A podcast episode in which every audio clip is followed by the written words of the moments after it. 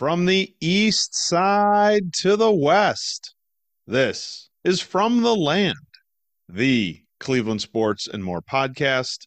I'm your host, Jason Gerber, and tonight we are talking slowed down Cavs, Guardians shortstops, NFL salary cap, two early looks at the NBA play in, and some Iceman cold shots. Off the field, we try to get serious for a hopefully smart talk about the 90s and being Gen X. I am joined tonight by two of the best ever. My co-hosts, Phil Danko and Chuck Rambaldo, are here. Fellas, Austin Hedges hit a two-run bomb in a spring training game today. Excited or worried that he should have saved it for the regular season? Don't use that up, Austin. we we need you in spot spot situations to hit that that bomb. I wish he would have saved it. Uh, but more importantly, I did see the over under on Myles Straw's home run total this year. It's one and a half, if any. Phil, you especially. Ooh. I know you like to bet. Oh, that's yeah. an under every day. Yeah. no way. It, it would have been last year and the year before that. A blind squirrel can hit two home runs. If Austin Hedges can hit one in spring training, we're off to maybe a powerful start to the Guardian season. I hope so. We're going to get to it. But first, we are going to start at home with our sip of wine and gold, our weekly Cavs recap. And well, that did not go as we had hoped. Cavs come out of the All Star break slower than an 80 year old when the light turns green. Cavs lost at home to the up and coming Magic and lost on the road and didn't break 100 points, and another loss to the Embiidless 76ers. Cavs got back on track with a tougher than it should have been win over the Wizards tonight Cavs finished the week 37 and 19, still in second in the East, only a game ahead of the Milwaukee Bucks. What was the worst part of the Cavs play this week? Not having Donovan Mitchell is, is probably the, the worst part, but really sloppy uh, with the ball. A lot of turnovers. It's a much different, obviously, with without Donovan, it's a much different team. But that that offense, especially Thursday, it kind of just reverted to dribble, dribble, dribble, ton of turnovers, and not shooting enough threes. Like this team changed this year with the amount of threes they were shooting. Uh, and then that's kind of their recipe for success. And I know it gets easier to shoot them with Donovan Mitchell on the floor, but but the fact that it just it reminded me of the, the Cavs team before Donovan Mitchell was here. Like this is a play-in team at best, um, but but mostly turnovers and sloppiness and being unfocused and maybe it was because of the break. I don't know. I guess it's like the same argument. Should the Browns have played their starters in the last week? Like, is, oh, is it God. like that? Like that kind of no. But mostly just really sloppy basketball. I think the worst part of this week was the Cavs bench. I think in those three games, and we didn't know Donovan was going to be out with an illness for two of the three, but even so, I think you get one of those two uh, with this Cavs roster, and you go two and one like we had hoped uh, going into this week, even without Donovan Mitchell the bench put up no offense in those first two games. It was the Philadelphia game. Like, all right, we could still get these guys. They don't have Embiid. We don't have Mitchell. Let's go out there and let the rest of the guys do their thing. And Georges Niang left left led our bench scoring two games in a row. He had good games. He had nine points, but LeVert had back to back games of six, and no one had more than that off the bench. It was uh, at some point in the Philadelphia game, I believe, their bench was outscoring our bench threefold, threefold, I think. Um, and it just without your superstar, all the more reason to get that support off the bench, get someone in double digits, you know, get that 30 to 40 point production off the bench that they've been doing all season. And I think they would have got one of those two games. So that was that was disappointing coming out of the break. For me, it was watching the offense flounder with no Mitchell. I get that he's a superstar. I get that he's the best player on the team. I get that for the last two months, the entire offense has run through him. But you got to look a little bit better even when he's out. And maybe maybe we're spoiled a little bit by the Browns and how they managed to just continue to win games this season despite injuries to all their main people. But man, they the offense looked bad in those first two games this week. Lost and, and unable to figure out a way to put up points, which I get you're missing your best guy, but it shouldn't be that hard. And that's not even what I think the worst thing was. The Cavs missed 17 free throws in their last oh. two games. That's the worst part to me. If they make more free throws in that Philly game, they're they're in it at the end. They might have a chance to win. Make your damn free throws, Cavs. Ah. Moving on. Did Donovan Mitchell Mitchell bolster his MVP resume by not playing most of this week? I guess potentially if he would have went out there and they lost anyway. But I, I think if he had played this week, they would have gone a Chuck three and zero. Oh. So no, I don't think he bolstered his resume. No, nah, I don't. I don't think so because it's not like when the Cavs won 18 to 20, anybody nationally was really talking about the Cavs anyway. So if he was on the court, they were talking about much when he was on the court. But no, I don't, I don't think he bolstered his MVP stuff. I, maybe in our hearts because he's so great, but not not overall. For sure, he bolstered his case. He gets to say now, look at how bad we are when I'm not out there. We look terrible. We can't score any points. We had a game where we didn't score hundred points against a team missing their best player. Aye. All right. Can we talk a little bit about feelings? Obviously, I have a lot of them going on with the Cavs in this week. Sometimes I feel like the Cavs try to share too much. There's too much passing and not enough individual assertiveness. Do either of you ever feel that way about the Cavs? It depends on the game. Like like today, I'll say no because 35 assists on 42 shots made. That's that's good. On Friday with Mitchell out, I say yes because Darius Garland, who needs to step up, only took like 13 shots. And granted, like the pick and roll was really working for him, and we all know like that's great. But at some point, I guess this leads to a bigger discussion about my feelings for this team. Donovan Mitchell, obviously, you say it runs through him, but at some point in a playoff series, he could be locked down. And who is that second guy who is going to hit big shots when he? That's that's what I. That's how I got my feelings in those first two games this week. Like, damn, who's going to step up if he's locked down for a game? Because that's that's legitimate concern. So certain times it works for this Cavs team. Move the ball like today, and they score a lot of points. But when Mitchell's not on the floor, and Garland should have been taking 23 shots that game, and he took 13. So yes, I understand what you're saying. I was a little bit in my feelings, not Drake in my feelings, but a little bit. well, thinking about this as Chuck was answering there, um, this is how I feel. I feel that sharing is good, and I want them to continue to share. Uh, especially this week, I thought Isaac Okoro did a great job of making that extra pass. He found guys cutting to the hoop a lot, and we needed that just to be in these games. So I'm all about the sharing. But to the other part of what you were saying, Gerbs, um, as far as the feelings go, the the lack of assertiveness is was evident this week. Not so much today. You had your floor general back out there, and and I'm sure that with that came some some level of of confidence. But and I'm gonna say it, I'm gonna call a guy out, and this is where I'm at in my feelings. Evan Mobley looks soft all week.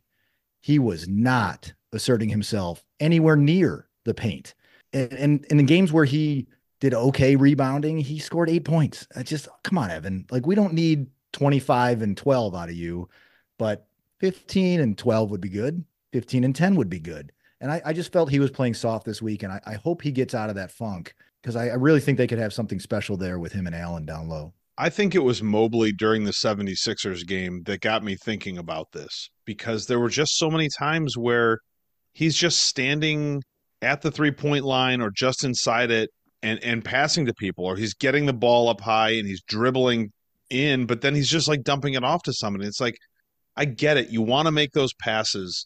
Like today they looked awesome making the extra pass. It was great. It was like purposeful but there was so much in those first two games this week where it's like passing for passing's sake and nobody's doing anything with the ball and at like some point whether it's garland or it's mobley one of those two guys just got to say like okay this trip down i'm not just passing the ball to somebody else so they can have a chance to throw a pass to somebody else. I'm i'm taking this to the rim. I'm shooting a shot. I'm shooting a three. Whatever it is so much sharing left them with no aggressiveness i think in those first two games. I think you're right. Like it went away today because probably because mitchell was there probably because the wizards suck. But um, yeah, they lack a little bit of instinct when Mitchell's not out there, and and I don't like to see that, and that is a giant problem still in the playoffs, and it probably gives all three of us flashbacks of the Knicks series last year, which we're still trying to get over. Kind of on along those same lines, as this season progresses, is your view on the offseason sign Mitchell, trade Garland possibility changing or evolving?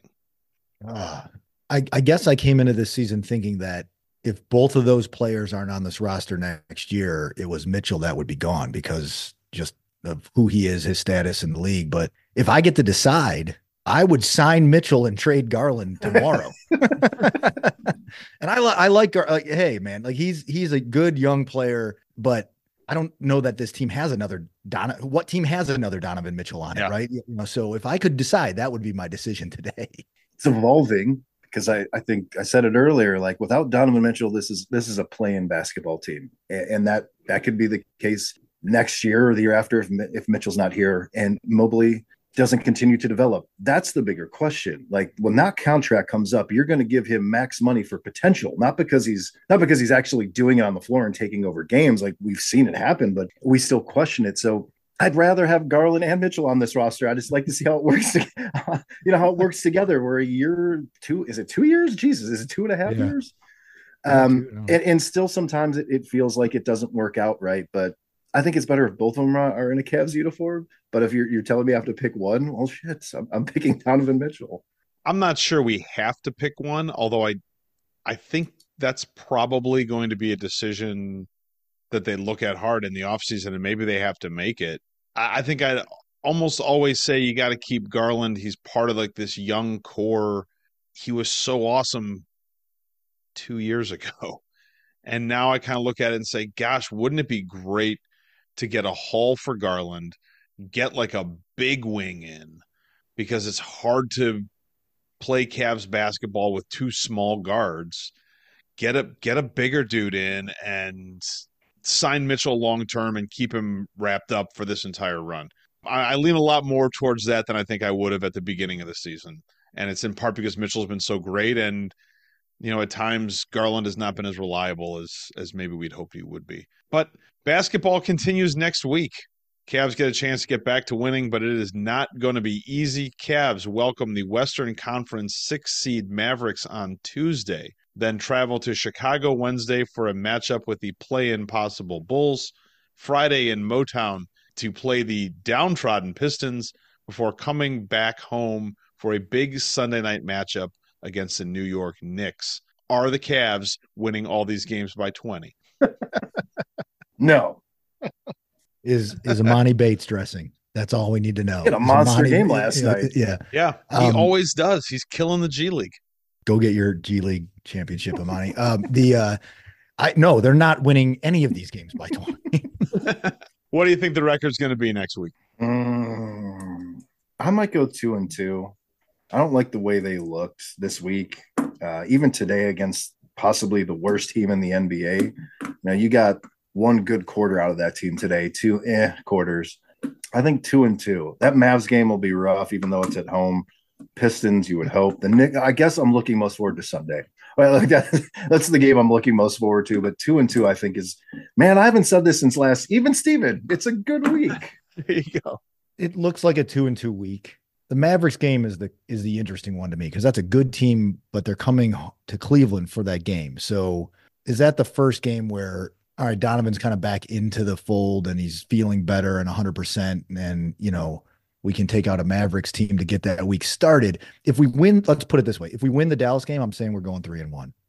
I think it's a two and two week, but if we win that Dallas game, we go three and one. And the they're gonna everyone's gonna make the Cleveland Cavs New York Knicks game into playoff preview, Yeah. something it isn't, but okay. So the, the intensity is gonna be there. So hopefully going into that game, they're sitting at two and one, and then uh, we see what happens. I'm with you guys. Probably two and two. They can win that Mavericks game. They've already beaten them once this year. Uh, they can definitely beat the Bulls, and they absolutely have to beat the Pistons. And it would be nice to get a win against the Knicks. So that's how you go four and zero. Four and oh. All right. Let's move on to our spring gardening, our look at the Cleveland Guardians in spring training, and let's talk shortstops. Last year, if you remember, opened with Amed Rosario at mm-hmm. shortstop. Yeah. By the end of the season, Brayan Rocchio and Jose Tena saw some action, but Gabriel Arias saw the bulk of the playing time appearing in 122 games. Arias is expected to be the starter this year, but he hit 210 and 315 at bats last year. So, if not him, is it Rocchio, who is viewed, I think, as the best prospect in the organization? Tena, Tyler Freeman.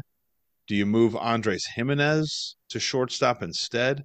If you had to pick one for the season, knowing the guards need a bat at this spot, who are you putting at shortstop?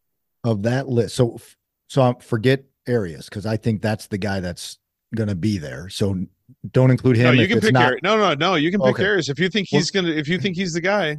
I think if I yes, I think it's Gabriel Arias, whether we like it or not, because this is a guy that um, has shown offensive talent at every level up until last year at the major league levels. So you know it's in the Guardians' wheelhouse to give the young guys all another season of offensive futility before they even consider moving on from from that. So, but he's a, he's young. I mean, he's 23 years old. The guy has he's got a, a, a cannon for an arm. He's great in the field. So I think, all right, get out there and find your offensive rhythm.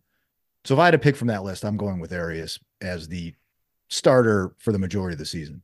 I'd like them to be on. I'm going to be really honest here. I'd like them to move Giménez to shortstop.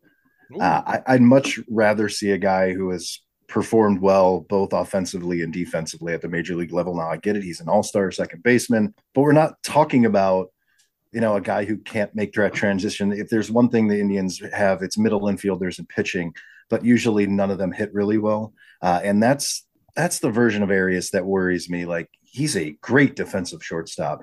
You you painted a nice picture. Like he didn't hit well. Like he hit worse against lefties, and that's a with over hundred at bats. He hit eighty three point zero eight three. But then again, but then again, so, but but so that was the knock on Big Nads too. Like he couldn't hit lefties, and and he did all right. Uh, I think I'm kind of with Phil here. I think Arias is the guy there. Rocchio, he can add power. I like him because you know, like at the end of last season, he proved that he could play at this level. Um, but I think you're going to see a little bit of a revolving door there as the season progresses because I don't think anybody's going to hit in that position. Um, and you God. might see that that dude we traded for uh, from the Rockies. Uh, he's really young, and I, I, don't remember his name, but I know the organization's pretty high on him. Uh, he's he's it's like young. Juan Brito. Yeah, oh, right, Brito, yeah, like Brito, yeah, right? Brito, right? Yeah. yeah. So so there's there's yeah, a burrito. but I think it's I think it's Arias, and for all the reasons Phil already said, like they're they're going to give this kid a shot, even if he's not hitting that well. They'll let him work through it, and then ultimately, I think they start nitpicking and then playing other guys in that position as the season moves on Uh, maybe a better question for our next spring gardening is the over under on how many guys are going to be in the starting lineup who we don't think are going to hit at all. that's seven over that's, seven. that's not a good number for the Guardians, but you can't have your center fielder and your shortstop not produce at all offensively. You need them to do something, and that's why I wonder if is it is it Rocchio? I think that Brito guy, and there's another guy named Angel Martinez that Phil mentioned. Those guys are awfully, awfully young. I don't think they're ready to be up there yet. You're really looking at some of these guys who who got a look a little bit last year, maybe getting a longer look this year. But shit, I don't I don't really want a revolving door at shortstop. That's not a good position to do that with. That's no fun. Oh God. Well, it's going to be an interesting Guardian season. Why don't we move on to a new segment called "Give Me the Goods"? Our spring look at the Guardians 2024 home game promotions. So I'm going to go through for the next few weeks the promotions the Guardians are doing during their home games, and I'm going to give you an opportunity to pick which of two you're buying a ticket for. So this summer, Wednesday, June 5th, Guardians pickleball paddle giveaway. Ooh. Saturday, June 22nd, Josh Naylor bobblehead day and post game Diesel concert with Shaq, Shaq. presented Hell. by White Claw. Yeah, yeah. Do I even need to ask which no. one of these games you guys want to go no. to? All right. We're all going for a Naylor bobblehead and see Shaq do whatever the hell he does now after the game and have some White Claws. I don't know. That's going to make us feel better about whatever's happening at shortstop, I think. Anyway, fellas, we are going to take a break there. We're going to come back, hit the road, talk some NFL and some NBA.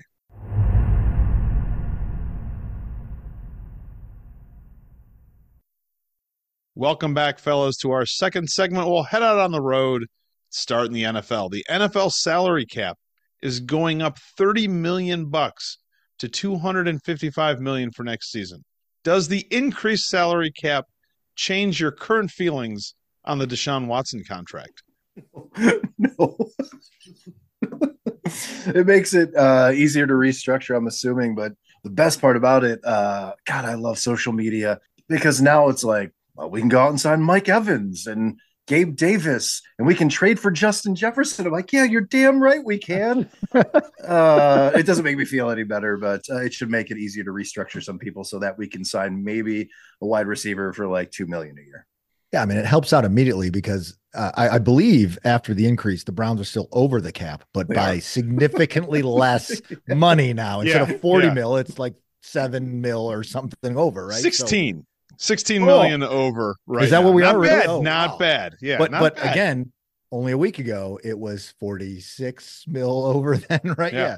so yeah i'll take it it helps and and pushes i think chuck's right like there's still a, a fair amount of restructure and they'll do it i mean it's it's you know it's what andrew Berry does and what the nfl does they'll restructure and this helps them get under the cap quicker to go out and sign those like chuck said those two to five million dollar a year players to help this team win a championship. Mike Evans. I agree. It doesn't really change at all the Deshaun Watson thing. I think that Deshaun Watson deal has, if he would perform, is a good quarterback deal in the NFL. He's mm-hmm. got to perform. He just hasn't done it for all the reasons we've spent way too much time talking about. But if he performs, that's actually a good deal for a quarterback. In the end, we know that these numbers don't mean a damn thing.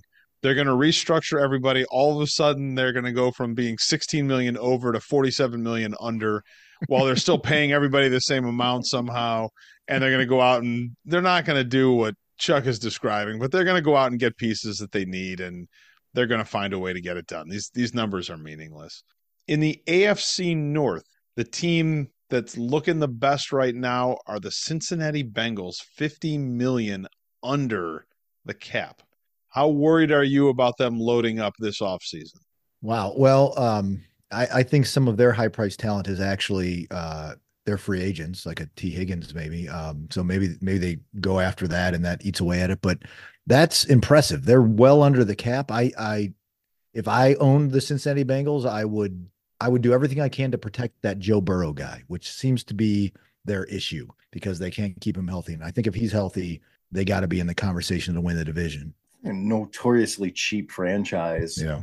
But 50 million is a lot of scratch, man. Yeah. And I would uh, I would hope you would say, hey, we've we've committed. We were just there two years ago. Yeah. What what are the pieces we need? Tee Higgins is probably gonna get a franchise tag, but Phil's right. Like trench guys, you need those dudes to keep Burrow upright and healthy until the Browns play him and then they can injure him, and that's fine.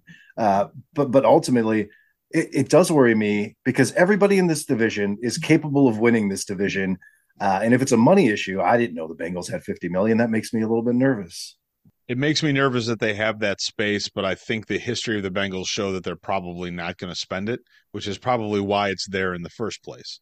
You know, I mean, they like you're saying, they were there two years ago. They have the quarterback to get them there. How do they have any money left over?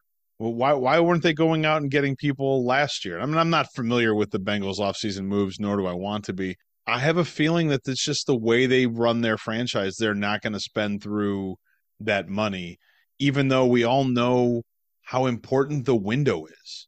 The window in every sport is so important, and you've got Joe Burrow. He's still young and healthy enough if you keep him upright. Go get offensive linemen, gear up on that defense a little bit too, is probably what they need and they would be scary. And the fact that they've got that much space and they're still a pretty good team if Burrow's healthy, uh, that that should really worry us as Browns fans. So let's let's not talk about that anymore. Yeah, we're just going to forget all about that Good. for a little while. Let's let's yeah. talk a little NBA and take a too soon look at the Eastern Conference plan. So the seven to ten seeds make the play in with a chance to fill the seven and eight seeds in the playoffs if the season ended today, the Cavs would play the seven seed. So right now it's in order Pacers, Heat, Bulls, Hawks. And if you're paying attention to the news today, um, Trae Young just got hurt pretty bad. It's probably out for like a month right now for the Hawks. So if I had been smart, I would have looked at whoever was right behind the Hawks, but I didn't. So we're stuck with these four. Unless it's somebody looks it's the Nets. It's the net. Yeah. Oh, ugh. okay. So maybe it's the Hawks or the Nets. That's a terrible choice. So, which matchup do you like best for the Cavs, and who do you think that seven seed is going to end up being at the end of the year? It's pretty shitty with the Nets and the Rap. I'm sorry, the Raptors too have 21 wins. So the, oh, okay. the two really bad. I'd like either of those matchups best. It could be the Magic. That makes me nervous. I think they're a pretty good team. That's not a it's not an easy series, even if it's at home against that team. So uh, I would hope for a team like the Bulls to be there because I don't like the Heat. If they were to fall a little bit, too, I, I never like playing the Heat. So I'm going to say the Bulls. That's the team I want to be in that spot for the Cavs to beat up on in a series. Yeah, so I'm, I'm looking at this now. I, I, would imagine if one of the in those playing games, if one of the low seeds wins, they're the they reseed, so they're the eighth seed, right? Like if, if a if a Nets or Hawks or someone like that win their game, the seven seed wins their game, they become the seventh seed.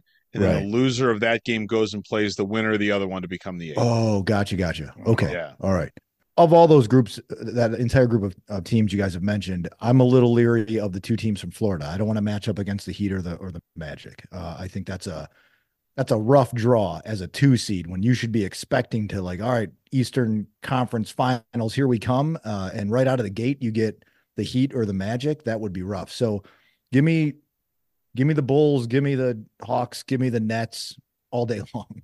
Yeah, I agree. I, I don't think I want to see the Pacers. Yeah. I don't I don't they think I want to see the Heat. I would love to see the Hawks. I would love to see the Nets. That is a team that's built to just be awful and get run off whatever the first round series are. And I can't remember if they're five or seven games. They're up to seven now, but Cavs would run the Nets or the Raptors or the Hawks, I think, out of the building, beat the Bulls. Th- those are the teams I'd like to see. Um, you guys are already, though, getting you know in line for my next question because my next question is, is how important if everything were to stay chalk right now exactly where it is how important is it for the Cavs to hold on to that two seed? Because if they slip to three their first round matchup would be against the Magic. So we've already talked a little bit like at least from what we've seen this season so far that that Magic matchup is really terrible for the Cavs. And is that going to is that should that be playing into like how they're approaching the rest of the season to make sure they don't end up with that one? Well, they may end up with it regardless. Just it is bunched up as the six, seven, and eight are right now. But no, it is important. Like I hold on to that two seed. Like I want to I want to play seven. I don't want to play six because six is going to be a team that the way it's bunched up is probably the team that's playing the best basketball to end the season, right? Amongst those three teams, the Pacers, the Magic, the the Heat. So yeah, I, I think it's a big deal. It might be worth a series win to hold on to that two seed, not to mention home court until you face off against the Celtics the rest of the way. So that's huge. I don't know how much more I can add other than, you know, you you busted your ass to get to that two seed, missing two starters. Like you went on a sick run. And I'm not saying you should coast there to the end of the season, but you should lock that fucker down and make sure that you are playing at home, no matter who's who you're matching up with. And like Phil said, you want those home series until you're playing the Celtics in the finals for the conference. It, it's a lot for the team to handle and the team to do. I think. I still think they're only a game up on the Bucks right now, and I think that Bucks team is still going to play. We talked about it last week. I know you guys didn't um, have a lot of confidence in Milwaukee going forward, but I, I, they still worry me uh, because just because of Giannis. And man, if they can jump into that two seed, and now we're worried about man, are we playing the Pacers or the Magic or a team like that? Young, up and coming teams with size would really worry me as a Cavs fan. So hold on to that two seed, and everybody else just stay exactly where you're at. Don't move. Yes, don't move. And that's what seems to be the best option for the Cavs in the playoffs. All right, that's enough NBA. Why don't we move on to our Iceman cold shots, our ice cold winter takes from around the sports world. And I don't know about you guys, it's going to be like 50 this week in Michigan. This might be our last of the Iceman cold shots. We might be moving on to Ooh. some spring takes, but let's get rolling. Johnny Manziel. He was back in the news this week giving an interview where he complained that Brian Hoyer was impatient with him in the Browns quarterback room.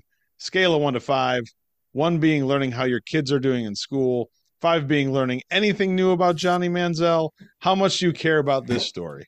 It is a five, and I was so pissed I had to see more than one clip. Like I, I, I don't think any of us agreed with that draft pick when it happened. It's a great story about some homeless guy said you got to draft this dude. Like, oh, okay, great. listening to it and him beating up a guy who worked like so hard to get into stay in the NFL. Yeah. Uh, and knowing that, like, you know, Hoyer probably knew this guy's not trying, he's not studying, he's a drunk, he's, you know, whatever he is. Um, and he's complaining about it how many years later? Like, at some point, you become self aware. And I think Johnny did at one point, but now it seems like it's just not there anymore. He talked to, I, I, I saw a clip today about he was walking through the hallways and the defensive coordinator. I have no idea who it was at that time. I couldn't even tell you the head coach was, but he was like, You'd be a hell of a player if you ever tried in that blew up Manziel. Like he went to the quarterback room and uh, whatever McCown was a quarterback for the Browns at that point was like, "What's wrong?" and went up there and like screamed at the coach. But it's like you're that you were that fragile. It like there's been a lot of really terrible draft picks for the Browns. I know I'm getting long winded here. I'm taking Phillips' time, but it's a five. like your story is over, man. Like if you're playing in a fan controlled league, no one should care what you're doing today. I'm going to dust this one off for Johnny Manziel. It's a Burke seven, is what that is. That is a Burke seven every day of the week. I don't care. He's giving weight loss advice by doing as much blow as you can do. This is not what we need to hear right now. Like, just go away, go away. It's a five for me too, and mostly because of, of exactly what Chuck is saying. Manziel's already admitted that he wasn't like reading the playbook. He wasn't studying the playbook, and I'm I'm fairly certain that um, Shanahan was the offensive coordinator at the time. Yep. So you've yep. got a brilliant yep. offensive mind, a brilliant quarterback mind, and you're not even trying. And at the same time, you're getting pissed at the dude who's getting frustrated with you because he is trying, uh, and he is trying to like get a paycheck and win some games and be a starter in the NFL. Get out of it! What a just an absolute clown to even come out and to be talking about this now. So no more Johnny Manziel for any of us. Moving on. Major League Baseball is rolling out new uniforms that are getting mixed reviews, but are made of a more breathable fabric. Sound familiar? Yep. What's more surprising that the new uniforms might be see through or that baseball is finally listening to George Costanza? All I know is I think I got a preview with my white satin jacket uh, from the Cleveland Browns. So same I, material. It's same yeah. material. Same material. What What's going to be interesting is I'm pretty sure baseball is played mostly outdoors, and there's no way that material can weather any weather. so uh, good luck with that, MLB. I want to say this is like a conspiracy theory to get people talking about the season before it actually happens. But then you see like actual photos next to like jerseys from last year, and they they do look like bad knockoffs. Like they, they like the the lettering doesn't look right, the piping doesn't look right, but ultimately uh, they seem to fit our, our Cleveland Guardians to a T. Like I don't know if that guy looks right here, but his jersey doesn't look right either, so this feels normal to me. I think it's a strange thing to do to change uniforms in such a drastic way, but if it's a more breathable fabric, Stop the it. players are going to appreciate it. it. Everybody knows that, man. You don't want to be out there all hot and sweaty. Those old like polyester uniforms we wore like in junior high and high school and stuff like those were terrible. We haven't checked in on the Pro Volleyball Federation in some time. Any idea where your team is in the standings? No. I forget who my team was. I think I went with Columbus. Columbus? You guys are lucky to have me. Uh, Chuck went with Omaha. They're currently in second place at 5 and three. I went with Grand Rapids. They're in third place at three and two. Danko went with Columbus, fourth place at two and two. The season continues until May 12th. Are you worried about your team making the playoffs? How many teams make playoffs? I'm glad you asked because there's no information available on the website about what the playoff format will be or how many teams will make it. They're just playing volleyball until May 12th, and then I don't know what's going to happen after that. Hey, if they're not worried about it, then I'm not worried about it. I've never been less worried about one of my teams making the playoffs than I am about the Columbus volleyballers. Well, I suppose that the Indians don't have anybody who can hit in their lineup. We're not going to have to worry about them making. It's the pronounced Guardians. Yeah, you did. It's pronounced Guardians. Oh, it's only been two years. Had a boy. Oh boy. Well, with that, fellas, we're gonna close out this segment, take our final break, get serious, and come back off the field.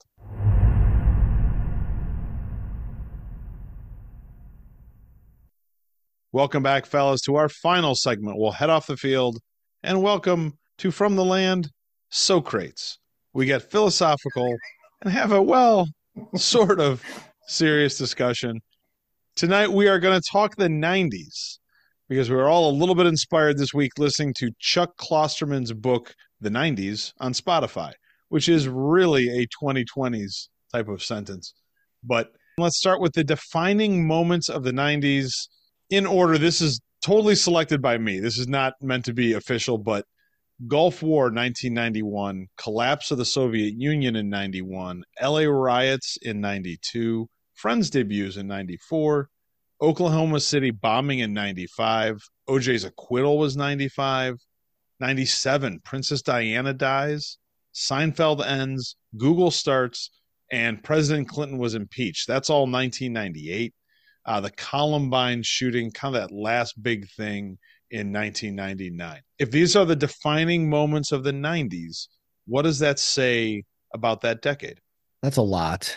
I like how you wedge the Friends debut in, in the midst of the, the yeah. Some, we're going to get to it a little bit, but there was some good stuff too. the travesty that was occurring in around it. But you know, I I thought about this. I think a lot happened in the 90s. It really did. And, and at a time in our lives where we we entered and exited high school and entered and exited college, right? Like talk about eight years of your life that are crazy in terms of your, your formative years. But I think what it says about that decade is honestly, you could probably take any decade and find those kind of nothing as big as like the collapse of the Soviet Union. That happened one time.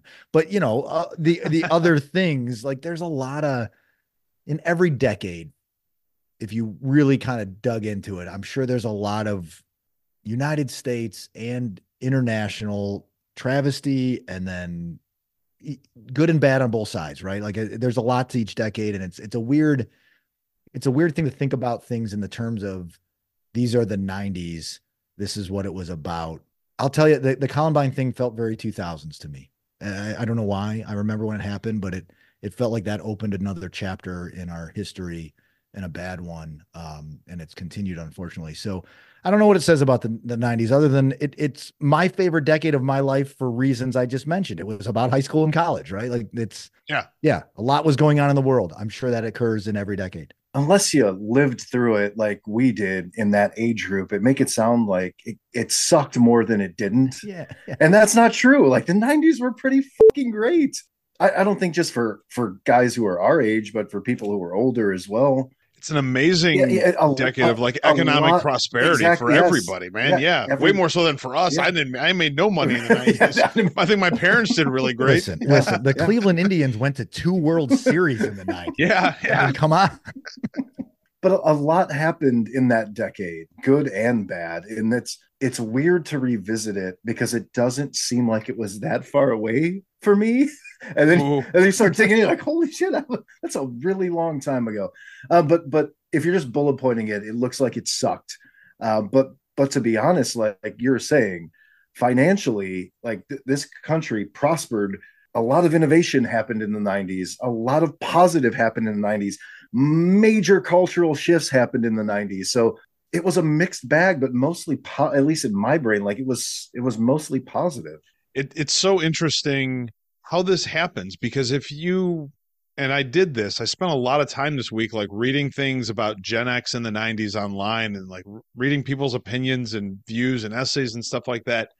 And more often than not, they describe people our age as having almost been kind of forged going through this really uncertain, tumultuous time.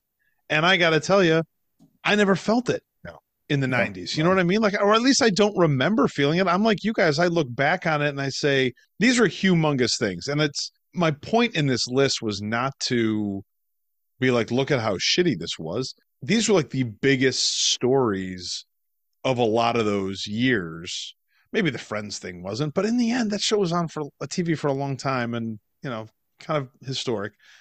But it's something that's global like or at least national for most of these things. Whereas like the the Indians then going to two World Series is not something that moved the needle, I don't think, in like England.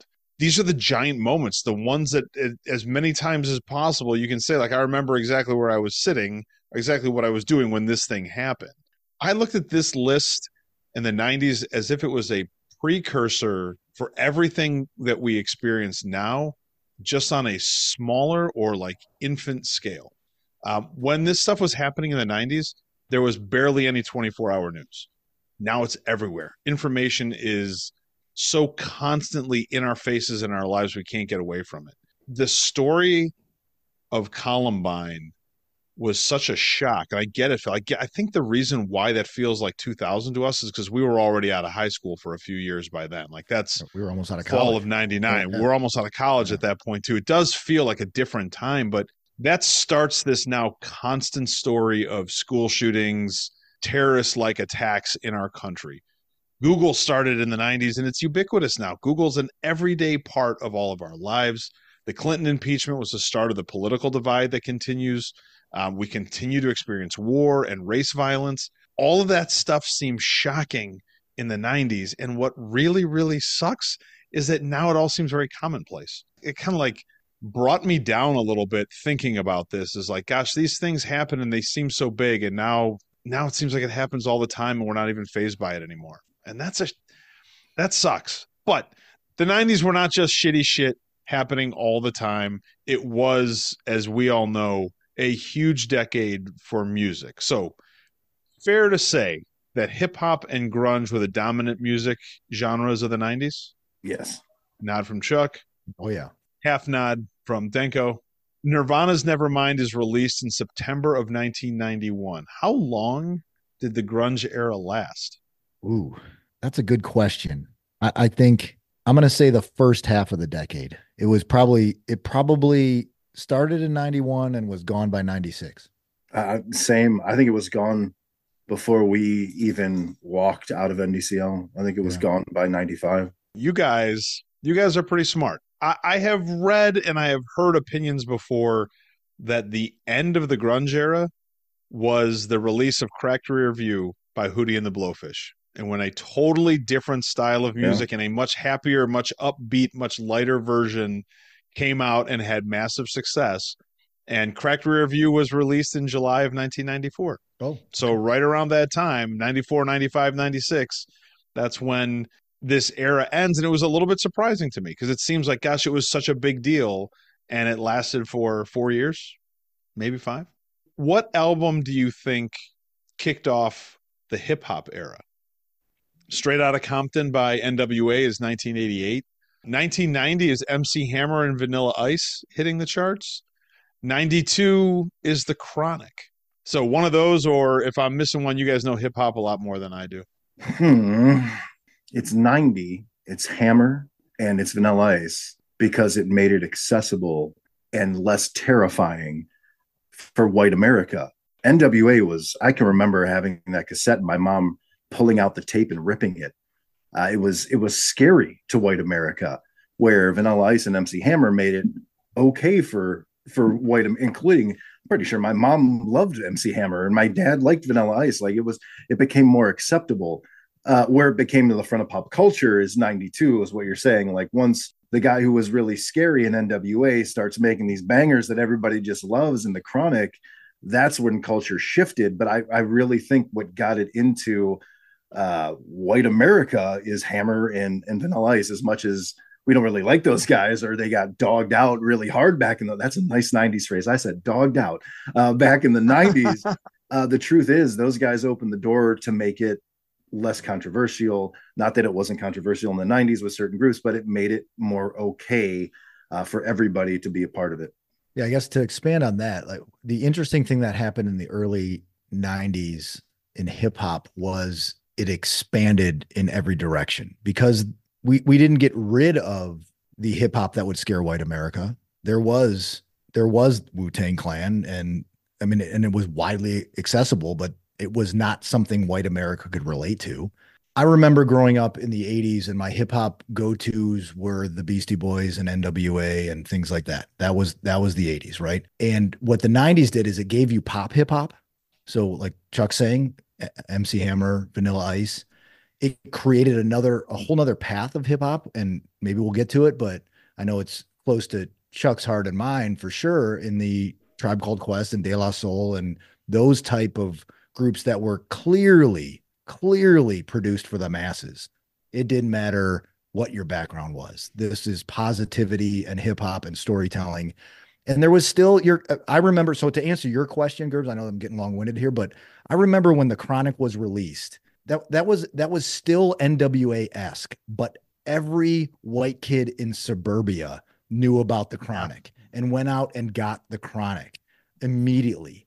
I'm going to lean towards that one as kind of like, all right, now we're, we're listening to things that we can't relate to. Um, and they are bangers like chuck said like that's that's what got it got it through the door and if you really listen to that album and the stuff that Dre is talking about it's no different than what nwa was rapping about four years prior to that okay which genre grunge or hip-hop do you think had the most lasting impact on music and on culture I, I feel biased to answer this question because I think it personally the the the hip hop of the 90s swayed my music taste way more than grunge. I, I bought Pearl Jam's 10 and I bought Nevermind and I, I did that and I enjoyed those albums for they, what they were, I guess, in the moment. But the energy of hip hop in the 90s was more my thing. Like I, I, I gravitated towards that. Um, so I feel like to answer the question, I feel like hip hop had the more lasting effect from the 90s. But I guess that might be short sighted because what was born of the grunge era? You know, did, did that create? And you know, I'm I'm a kind of a fan of the Foo Fighters. So you you know, it's uh, did it create those kind of bands that come out of grunge and became the next rock giants moving into the next era? So personally, I feel hip hop, but that's that's certainly biased just because of my my musical interest at the time. He's Phil's argument almost against him here. Uh, the last meaningful rock album that came out was Nirvana's Nevermind in 1990 or 1991. It shifted the sound of rock, which was dominant at that point, right? I can't think of an uh, other than maybe like Radiohead's OK Computer, but that was more electronic than it was rock. Uh, that's the most meaningful rock album that's come out since. There hasn't been one that that was a cornerstone moment where everyone bought it, everyone was listening to it. Hip hop has a much longer lasting uh, effect on everyone's life. Lexicon, style, clothing grunge you got what flannels out of it and that cycle will repeat every like couple like doc martens were cool last year again and flannels were cool but nobody was putting around their waist like we did in the 90s hip hop uh, has has seeped into every corner of the world whether it's the way people talk it's the way people dress it's the way people act the bravado of it. Not only become because it become much safer uh, it, it was much cooler. Like grunge was downtrodden and heavy and in in in in hard at times where hip hop that genre existed as well but so did the happy stuff and so did the mm-hmm. dance stuff so mm-hmm. uh, i think the lasting effect is hip hop has has overtaken rock at that point um, started in the 90s and even now where it's it's the most popular form of of music compared to rock where shit man that's that you're, you're scraping the bottom of the barrel when it comes to rock in the year 2024 i would say that that is and i agree with you guys but I would say that that's not necessarily the way the 90s are viewed. It's viewed as like the grunge decade, and grunge was just like you're saying, Chuck. It's this huge shift in music and this yeah. totally new way of doing things. It, it immediately kills overnight. Poison, yeah. Def Leppard, yeah. uh, Guns God. N' Roses. You know, they're they're they're they're just gone. They're gone, and they're a joke for. And, and, and they come back 20 years later when all of us have grown up and want to go see a concert again and, and see those fun bands. But in the end, I think grunge was overrated. If you look back on it now, it's like how many hits really came out of there? How many long lasting bands came out of it? They did have an issue, not that hip hop didn't too, but they had an issue where their artists died young. I mean, you had like all the Alice in Chains guys were gone. Even Chris Cornell went way before he should have. I mean, yeah. Know, it was only a few years ago, but um, Chris Cornell was great what's the what's the the lasting impact and if rock is dead and grunge was a change in rock and it's the last meaningful album in rock was nevermind it didn't keep it alive. It didn't even keep it alive for four years. Hootie, hootie comes out and probably sold 60 million records or something ridiculous like that yeah. crack review came out. I guess i would have expected that most people would think grunge had the longer impact but i think it's pretty clear that it's not. It was the hip hop that came out of there. I would say the one thing i that maybe traces for both of them is that what we see now in rock and in hip hop is really watered down from what we experienced in the 90s. It's gotten much more commercial, it's gotten much less edgy. There's nobody's afraid of anybody uh, that I know of who's doing hip hop or grunge or or rock. That that is maybe one of the things that comes out of it is eventually even these like rebellious forms of music become mainstream and pop and lame. All right, let's talk Generation X. People born between 1965 and 1980. This is what I found was probably the most popular definition that exists today for Gen Xers. This generation is often characterized as independent, skeptical, adaptable, and entrepreneurial. They came of age during a time of economic and political upheaval, and many of them value creativity, diversity, and work life balance. Does that definition fit? And if not, how would you define a Gen Xer? I mean, I wrote down, use a lot of the same words I did uh, creative and innovative, resourceful, independent, somewhat blissfully ignorant. Um, and I said, maybe the first generation that cared about work life balance. You said like the almost literally the yeah. same things I said. Uh, the only thing that maybe did, I think we're the, uh, the last generation that excels at social interaction and maybe it's because social media really didn't exist in our formative years that I and Phil like we had to drive 50 minutes to to to interact with people and hang out with people and we cherish those moments. I also think the 90s it was different like and maybe because we were and again like I look at our friend group and go how lucky we were that we were all very welcome in each other's homes. You know like uh, the way your parents treated me and my parents treated you I, I don't know if that exists anymore. You know, like I, I, I don't know if people care looking out the street about kids running around like like our parents would have, or I don't even know this kid, but you know, are you okay? Or come on in, or whatever it is, where we were a little more welcoming and accepting back then. But I think that's almost the perfect definition. We we had a lot of the same buzzwords there. I, I love that definition. I, I view our generation as kind of a a bridge generation. Like because of maybe maybe us specifically, we're kind of at the end of that generation, right? Like, you know, 76, 77, we're at the tail end of it. And maybe it's more us specifically because of what a decade like the 90s meant for us, given what happens in high school and what happens in college and these kind of things and and how you grow. I feel like we we hold on to some of the best aspects of the generation previous to us you know and, and chuck kind of just highlighted those where it's there is still that interpersonal relationship and family network and these kind of things but we also we also don't just immediately get left behind with all the advancements in technology and these kind of things like i feel like we we fit squarely in there and and and we kind of bridge the two uh, the the book that we started to to listen to that you suggested, Gerbs, I really I really enjoyed the the analogy where he went through the difference between 1960 and 1990 versus 1990 and 2020. Same same amount of years, right? 30 years in each direction and the ridiculous change from 90 to 2020 which we've all experienced right and we got to experience that from our teenage years to our current you know middle age years which is huge so i i, I kind of see that as we're this bridge generation we aren't what the generation was trying to make us during during the 90s like that we we aren't that like i we aren't this downtrodden like I don't want to be popular. I don't want to be cool. I don't want to be this. Like that's the cool thing to be is to be uncool. I, I think it's really we do kind of gravitate towards some of the positivities of the generations that we border. Good answers, fellas. I think the technology thing is so huge because we were the generation that experienced technology at an age when we could understand it and adapt to it. You know, we are the digital and analog generation where our parents are analog and our kids are digital. I think one of the biggest things, maybe for our generation, is that education was really important uh, and valuable and affordable. Mm. I feel terrible for kids today who have to mortgage decades and decades and decades of their future to get the kind of education that I did. Um, that that seems really unfair. Seems like a bad thing in general. But for us, it was a really there was always a really big push push to go to college. Go to college is how you that's what you got to do to get ahead. Go to grad school, get ahead.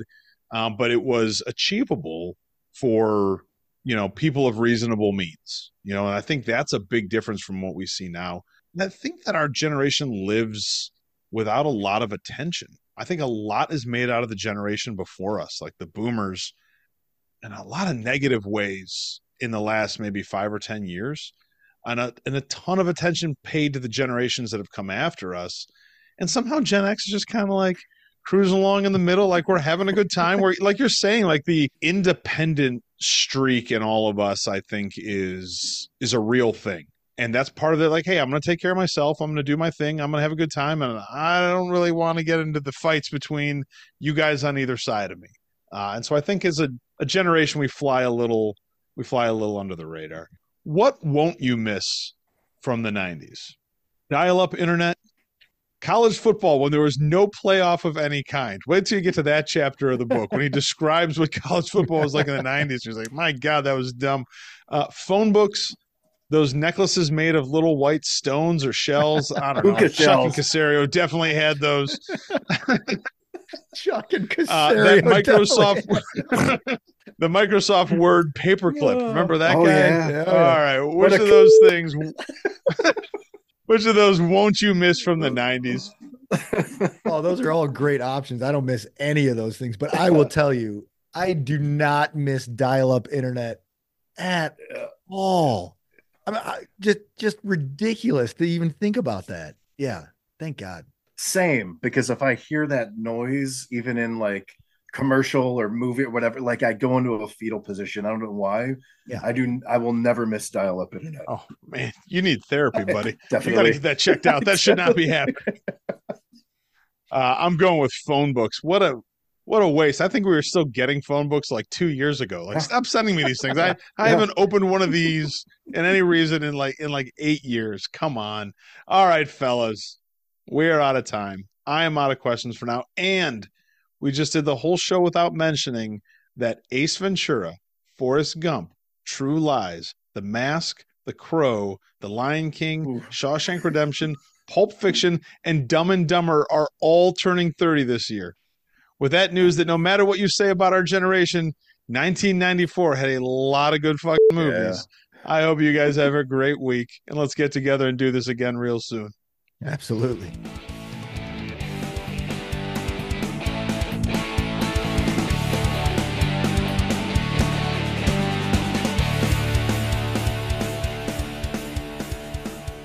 It's a good week. there you go. Chuck, are you like playing with something with your right hand that you're like tapping on the table or tapping on my beer? I'm sorry. Yeah. I have a lot of, a lot I'm, of nervous. Picking, I have a lot of nervous up all energy. those sounds. Yeah. Put your hands on your head. That's good. Phil?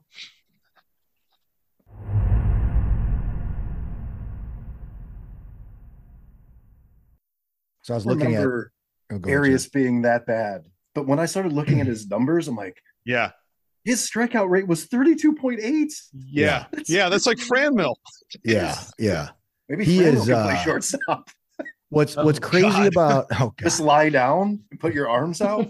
yeah, because we need his offense. Why are you trying to get Franmil into the lineup, Chuck? So he can hit home runs, but so can Arias. I Arias, think. like he he was an offensive first kind of player coming up through the minor yeah. leagues. You know, it's yeah. just like ah, oh, it's uh, well. So he projects as a bat for sure. Yeah. So when you look at the the depth chart, they have Arias playing um, every infield position other than first base and both corner outfield positions. That's what he's listed for all that. So that's a guy that like get his bat in lineup, except his bat sucks, right? Like what what are we doing? Yeah. Um, so that was a well that that I, sounds like that sounds like Francona's yeah card. That's like yeah, oh, everybody's well, going to play everywhere. I don't know if Vogt is going to be the same kind of I guy. Hope not. Uh, well, right now they need to find offense at shortstop, offense in right field, and offense in center field. Right, yeah. like those yes. three positions are void of offense. Um, unless unless unless Naylor's your right fielder. Who's playing first? Who gives a shit? Because we need offense at first. If you're taking Naylor out of there, yes. all right. So, so and, and Naylor is probably better at first than than in right field. And that, that uh, kid might be ready that we got from Tampa Bay at some point this year too to, to play, play, first. Uh, yeah, he did all right today. He might be. Oh, yeah. Matt Matarazzo or whatever. yeah, whatever. Yeah, yeah, he might be ready at some point. You've got the guy like the guy they traded to Colorado. Nolan Jones. played Nolan Jones, yeah. yeah, who played most of last year and played well for them. Will Brennan down in Cincinnati. Cincinnati. Mhm. Yeah. Yeah. Like Yeah. all of a sudden, wait, some of those guys. There's, there's the guy in Tampa Bay too that plays really well, and they got rid of him. Oh, the big Oh, dude, that's like- the third baseman? Gino Urshela, is that the guy? No, no, no. Uh Isn't D? Is he a Diaz? Diaz, yeah, yeah, yeah. Uh he's he plays third base for Tampa. Franmil think Diaz? Yes. Franmil Diaz. yep. Absolutely. That's it. exactly who it is.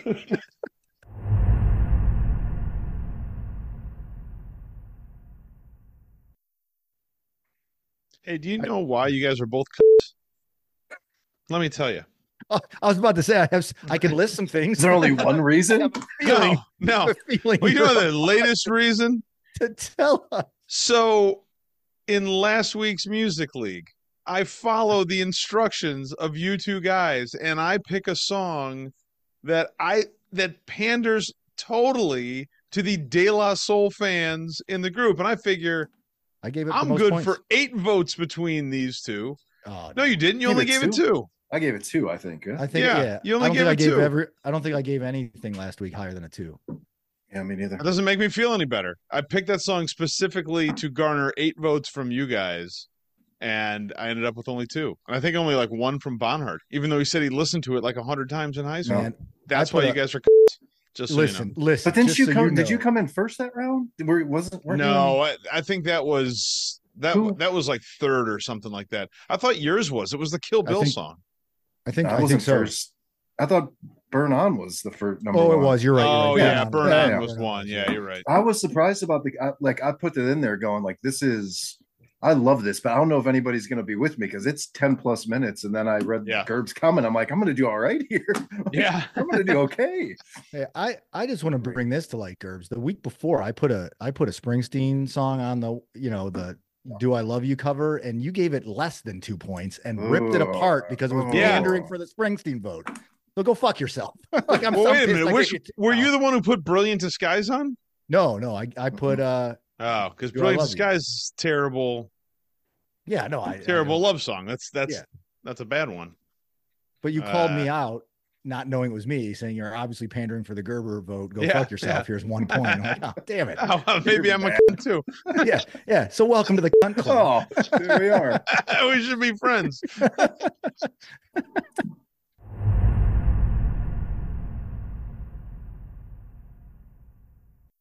Gerbs, how uh how is Tammy doing with her back? She is better. She was definitely feeling um felt a little bit better yesterday. Uh did the exercises all day with the exception of the 2 hours when we were at the bar. That's when she felt the best. Uh, yeah, there we go. Um, Hell yeah. uh, and she woke up today feeling better, still doing the exercises. Um, she she walked today, like she walked her dog today. She didn't she didn't do it the day before. Mhm. Um, and and she said like the walking felt like it really helped. Oh. Um, twisting still hurts, and it's like she when she stands up straight. She says, "I was supposed to text you this this morning, and I forgot." But then she Mhm. forgot to ask me about it, so we're good. Until I put this on, and she hears us have this conversation in an outtake.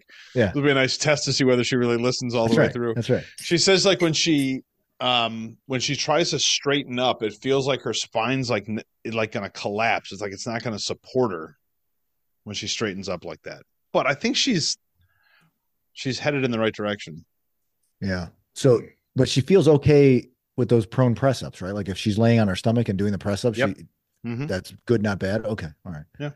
Yeah. Mostly, I mean, mostly muscular still. I mean, it sounds anyway. Um, Oh, she'll be glad to hear that yeah. It, it, it if I remember to tell her. Or she'll be super glad to hear it when she listens to this That's right. episode. That's right. Just listen to this. We'll give we'll give Tammy all of her all of her rehab advice in an outtake and see how long she listens. like make it the last outtake. Yeah.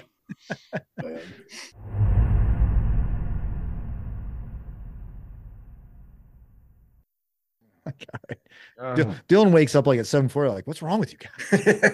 yeah, yeah. let's, let's let's play. What are we Like, doing? Dylan, you're in charge today. Your brother and I are we're, sleep, we're sleeping all day. Whatever you want to do. And he was so sweet. Like Dylan, Dylan threw the uh the switch on the big TV in the living room, and Logan was finally passing out, like after just realizing like I gotta stop drinking water because I just throw up I need sleep. So he was finally passing out on the couch in the front room.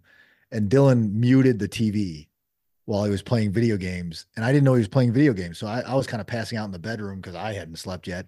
So I come out of there. I'm like, Dill, what are you doing? He's like, Oh, I'm playing this game. I'm doing really well. But I turned the volume all the way down so Logan and you could sleep. I'm like, Oh, you're such a good kid. What a good kid. Yeah. Jeez. Yeah. Yeah. Now remember that when he's 16. yeah. Remember this know, moment here. Phil. I'm- Remember this one here. It's that's what you need. You need to Hey. hold on to those Hey, if when he's 16, if I until can they become functioning anything, humans I'll again. be so old. Yeah. Who knows if I'll remember anything? I'm lucky to remember his name.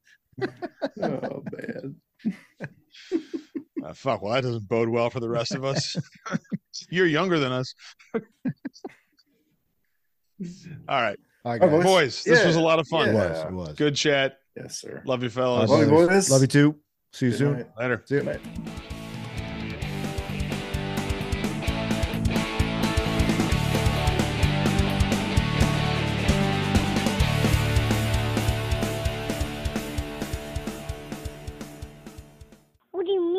funny? Funny like a clown? Here to amuse you?